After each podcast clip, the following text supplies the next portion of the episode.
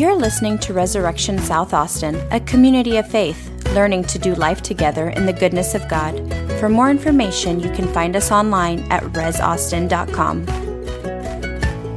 In the name of God, the Father, and the Son, and the Holy Spirit, amen. You can be seated. Good morning, everybody. Everybody online, good morning. Glad you're with us.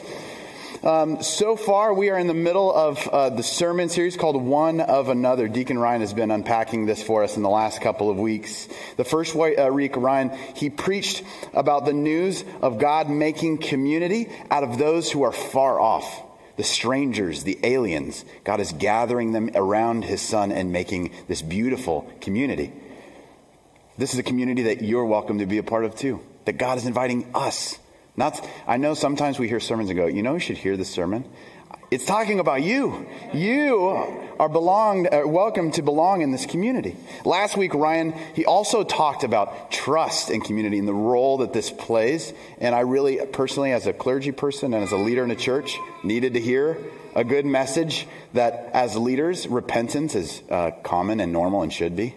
And that actually, when leaders and those in charge um, own up to, let the light shine on them and awake, O sleeper, like Ryan was talking about, um, we create these spaces where others uh, will do the same, and even our trust will be rebuilt among one another. That's a good word for the church and for me. Um, this week, um, and in all of this, Ryan has been asking, I love this, to discern. Not just hear a sermon, but discern. Take your life as you have it, take our community as we have it. Let's do the work of discerning and say, so, what's my role here?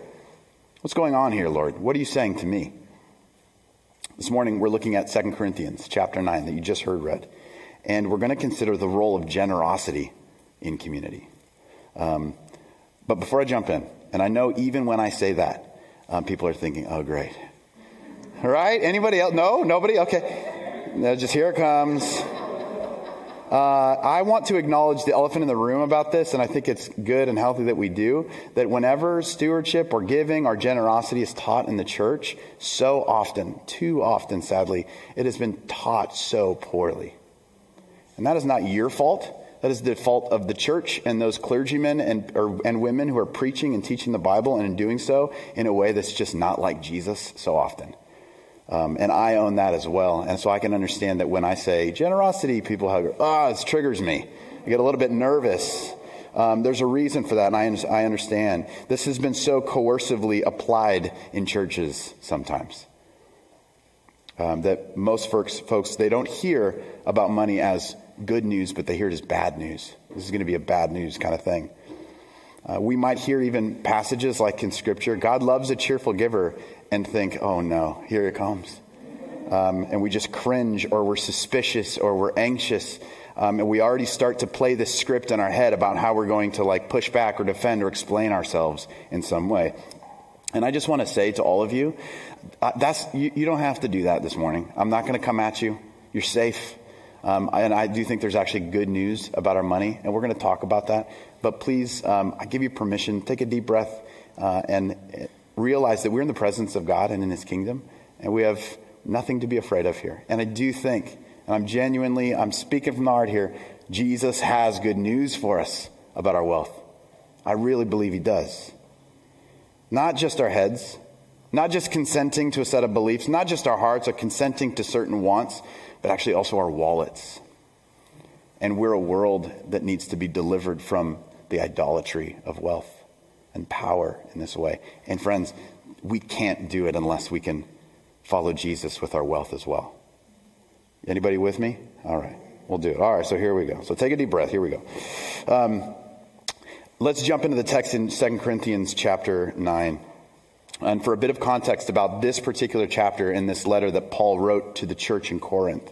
He was gathering money for this church in Jerusalem that had experienced a famine and some severe poverty. And so he was gathering up the churches to chip in some money to bring relief to this community. And he was praising these churches in Macedonia who had, from their own poverty, pulled together this offering to give to Paul to give to Jerusalem to relieve this church.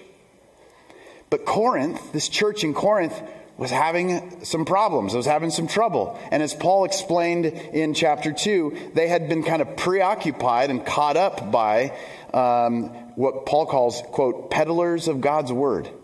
These were smooth talking, wealthy looking folks who would come in, preach a fiery sermon, and pass the basket around. And there was something about their intention that Paul notices is like they're, they're, not, they're not really ministers of the gospel if they're peddling God's word. Even now, I can think, yeah, I've, we, we've seen this before, haven't we? Paul's got something to say. Preachers, if, if anybody, I don't know why any preacher would ever be watching this, but Paul's got something to say to us. And not only that, but this church in Corinth, not only were they preoccupied with these kinds of peddlers, but they were embarrassed at Paul, who was poor. Did you know Paul was poor? He wasn't very polished. He was self admittedly like not a good talker, not a good speaker. He was often homeless and had some run ins in prison, in and out of prison, okay? Like, this is Paul. And so this community was embarrassed by Paul. But Paul has something to say about that. He says to this church, Your preoccupation with wealth and appearance is foolish and it's blind in chapter 4. And in stark contrast to the embarrassment of Paul and the, and the preoccupation with wealth and appearance and power and smooth talking, in contrast to this, and here's this is the central part of this message the glory of God can be seen, Paul says, quote, in the face of Jesus Christ. Chapter 4, verse 6. You think you know what you're looking for, what's good and true and beautiful, but if it's not seen in the face of Jesus, it's not the glory of God. Be as smooth talking as you want. If you want to see the glory of God, you look at the face of Jesus Christ. And notice this about Jesus. Let's just take inventory. He was not wealthy either, was he? He wasn't well dressed. He probably looked pretty poor and lowly. And if that wasn't enough, he was crucified, which was this most public humiliation under the empire totally mocked, spat on, and beaten. This was Jesus. This is the glory of God? Yeah, that's what Paul says. So while the world gets busy building up its vanity with greed and selfishness, God is busy building his kingdom through the self giving love that we can see in HD clarity in the life and death and resurrection of Jesus Christ. Amen. Look how different, look how stark those two things are. These are very different things self ishness and self givingness that we see in God through Jesus. Now, all of this, I'm giving you context. I haven't even got to our text yet, but this is so important. All this leads to Paul's challenge in chapter 9 to the church in Corinth to be ready and intentional about following Jesus in his way, even in generosity to be like God in generosity as well. Not like the world, but like the self giving love that we see in Jesus. Not out of compulsion or guilt, Paul says. Not out of pressure or shame as the world forces upon us about generosity. But in verse 5, this is what Paul says Arranged in advance for the gift you have promised, so that it may be ready as a willing gift not as an exaction. Willing, ready. This is very different than the kind of selfishness we find in the world, the kind of fear and control. This is a different kind of giving, isn't it? Not out of compulsion or shame, but prepared, willing, voluntarily generous. Now, St. Paul lays it out plainly in the next verse. Let me read just a few verses just to make it fresh for us. In verse 6, he says, and I love it. When you see this in the text, you should pay attention. The point is this, okay? Attention. Whoever sows sparingly will also reap sparingly. Whoever sows bountifully will also reap bountifully. Each one must give as he has decided in his heart, not reluctantly or under compulsion, for God loves a cheerful giver. That's a different context, isn't it? And God is able to make all grace abound to you, so that having all sufficiency in all things at all times, you may abound in every good work. Do you hear this theme of the generosity and the abundance of God at work? What Paul is offering to these people, this invitation to the abundance of God in his kingdom, in contrast to what the world is pushing on these people and on us. Within the context, then, of God's grace, his over the top, freely given love to us. In the context of the abundance of God, who is never in lack, mind you. In light of everything we see when we look at the face of Jesus, in light of the, God's innumerable mercies applied to you, even while you were yet still sinners. In other words, in light of all of this scandalous and uncomfortable generosity given to us, Paul is now saying, now you, you must decide. You have to decide. You have to discern. Make up your mind already in your heart if your life will resemble this generosity of God as well. It's not going to just happen by accident, and it's not magic. We actually have a decision here to make. Do I want my life to be inclined to the generosity of God or not? What Paul's saying in verse 6 about sowing and reaping, what you sow, like if you sow more, you, you get more. If you reap, what is it? I'm, I'm screwing it up already. Reap sparingly, sow sparingly, you reap sparingly. Whoever sows bountifully, reap bountifully, right? We might read this and think, okay, so this is sort of like I give, he gives. No. Let me correct this real quick. It is not that God will only bless us if we give him something first. That's never been the case. You're not here because you did something. You're here because of the radical, unmerited favor of God that has broken through time and space to get a hold of you and God to say to you, I love you, come closer to me, meet my son Jesus. You're here because God loved you first. Period. And now you can also participate in this grace of God and this giving of God at work in our lives, or you can decide not to. That's what Paul's bringing before us, this decision we have. Verse 8 shows us a little bit more. God is able to make all grace abound in you, having everything you ever need. That is available to you. This is good news, friends. This is good news as kind of the, the place, the reality that we set our feet in and say, what world am I living in? What's, what's most true about the world and the reality I'm living in? You live in a world in which God is gracious and lavishly generous to you. First and foremost. And now you get to decide what to do about that world that you're living in. He is not a, or he is a God of abundance, not scarcity. He invites us to share in the same. And if this is true, we need to decide for ourselves if we are actually going to intentionally make decisions in our real life, not just in our hearts, lest we fool ourselves. We have to make decisions about our real lives, about what we're going to do with what we've been given. And if you're anything like me, who is like sometimes a little too smart for his own good, he thinks, right? Um, and with a heart haunted by scarcity constantly, you actually have to make some real disciplined decisions, acts of repentance.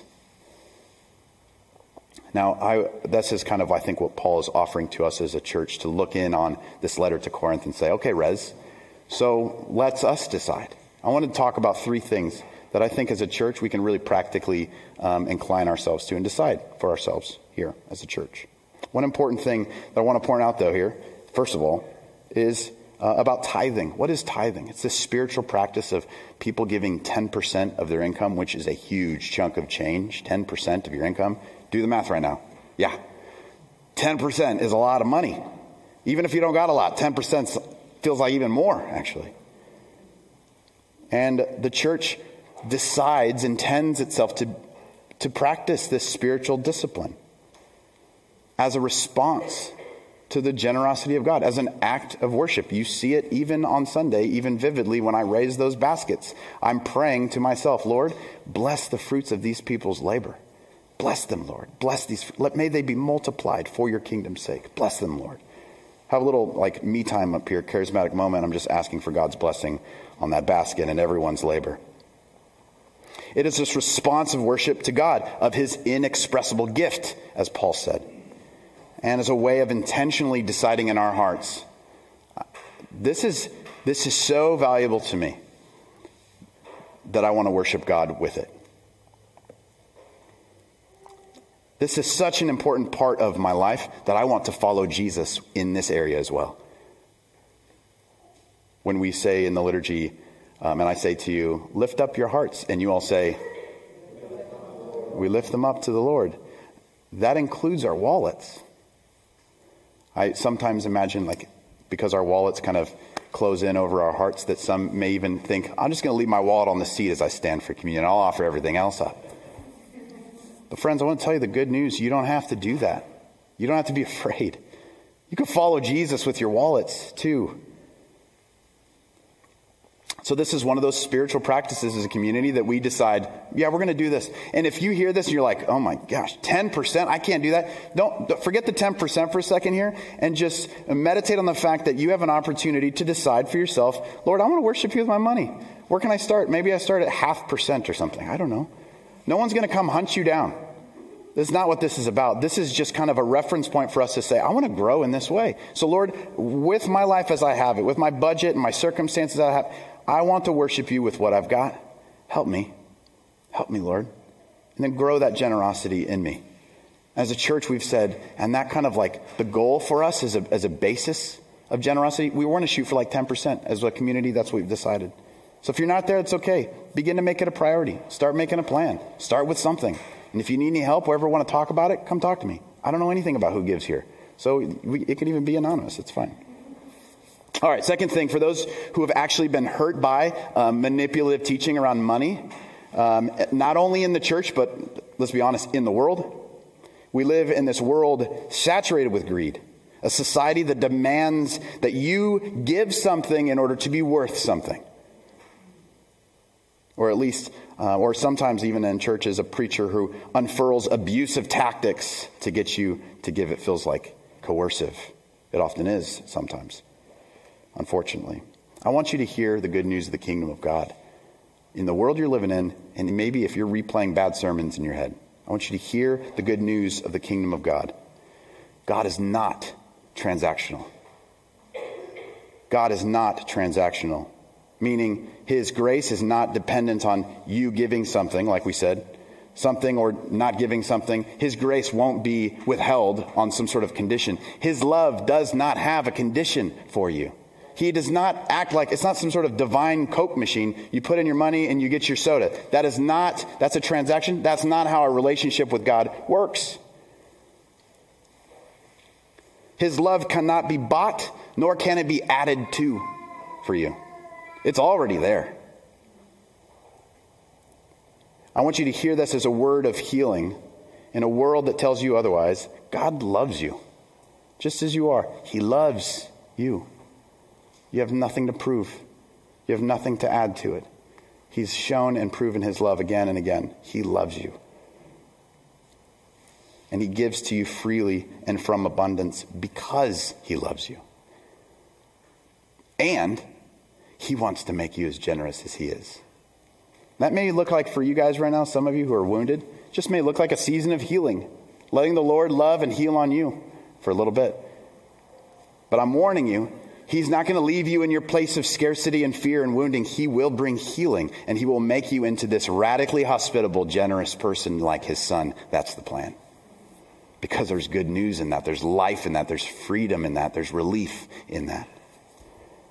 Third thing everyone is invited to discern what we are sowing with our wealth this morning. Just thinking about, think about wealth like power, for instance. It can, it's not bad in and of itself, but it can be used in selfish ways or in selfless ways, self giving ways. How do you use the power God has given you? Take account for that. How do you use the power of wealth that God has entrusted to your care? By the way, you think you earn your paycheck, and I know y'all work hard, but these are the gifts of God. All things come from you, O Lord, and of your own have we given you. How are you using, stewarding the wealth God has given and entrusted to your care. We read in Joshua 24 this invitation to put away the self serving gods um, of Egypt, those gods that we used to serve, put those away. Maybe that God might be money or greed or fear or scarcity. Put those away so that with sincerity you might fear the Lord and be able to serve him even with your money. We can discern for ourselves, for instance, here's a good question Is there anything about my budget, my bank statement, that resembles the generosity of God?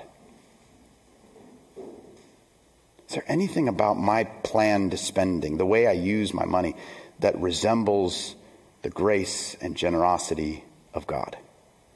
That's a good place to begin. I know that when Michelle and I were first married, um, we were poor. Then I got a great job and we were not poor. And it was really hard for us to be generous with our money because we were like poor college kids for a long time. We had kids, we had bills, y'all. Uh, and we were living in California, which was not cheap. And I remember struggling with this. And we actually, there's a pastor of our church came up, sat down, and said, Sean, look, you guys are like serving in youth ministry. You're, you're just finding all these places to serve. So much about you is like, it just res- resembles the gifts of God. I don't understand. Why are you not giving anything to this church? And I was, I was I was confronted. That was such a good call. And I said, you know, honestly, I don't have an excuse. I was just afraid. I didn't think there would be enough for me or already feel behind. How can, how possibly can God work in my money? And it was this opportunity that I, I'd known about, but I intentionally didn't go there because I just didn't want to, I didn't want to go there. But someone invited me to consider, why don't you follow Jesus with that part of your life too? Oh, so helpful. So we did. It wasn't easy. Um, often, at times, I, it felt like a protest to me. I felt like an act of defiance where I was like, I'm so sick of not being able to follow Jesus with my money. I'm so sick of being afraid of not having enough money. Honey, let's just give 10% to the church and see what happens, which I don't know if that's always a responsible thing to do. But for where I was at, I just felt like it was felt like defiance. I wanted to live in the generous kingdom of God. I wanted to become a person who trusted Jesus with everything, and I was so sick of making excuses for myself not to. It's still costly for our family to give, so I'm not speaking to you as someone who's like, you guys should give, but you know, we'll stay out of it. No. I want to get in on this act of worship. I too want to follow Jesus. It's not easy for me. I still worry. I still get concerned and stressed out about money. Um, but I know that this act of discipline, this intentional act, it like works on us, doesn't it? It works on us. We find that by the grace of God, maybe step by step, we're becoming more and more like Jesus, even in this area in our life. Now, generosity, uh, like the small bit that we have, when you see that in concert in a community, oh, wow, it just starts to come alive. Our church is really generous. There's so many people who give sacrificially, and the amount of things, that the amount of ministry, the amount of needs we're able to meet, what we're able to do as a community. We get to see money as good news working in our lives and in the lives of each other and in our neighborhood. When the whole people of God follow Jesus with their money, big surprise, the kingdom of God is breaking in. It is good news indeed. Instead of being captive to scarcity or greed this morning, all of us, I want to invite you to share, or at least want to share, in the psalmist's confession that the Lord can be your chosen portion and cup. You don't have to look for that somewhere else. Money can't buy that. The Lord is your chosen portion and cup. Because in Jesus Christ, listen to this good news. Ooh, this is good. Man, this is good. The lines have fallen for us in pleasant places. Amen. And indeed, we have a beautiful inheritance. You do, friends, in Jesus. When we are one of another, even in generosity as a community, we can truly come to this altar and say, We lift up our hearts to the Lord. So, Lord, I, so friends, let's take a moment now to be silent. And I want to ask you to discern and invite the Spirit to speak the good news that you need to hear this morning when it comes to generosity. And I bet it's a little bit different for everybody. Let's ask the Holy Spirit would you speak good news to me about wealth and generosity? Bring healing, comfort, and Spirit, invite us into the generosity of your kingdom. Amen. You're listening to Resurrection South Austin, a community of faith learning to do life together in the goodness of God. For more information, you can find us online at resaustin.com.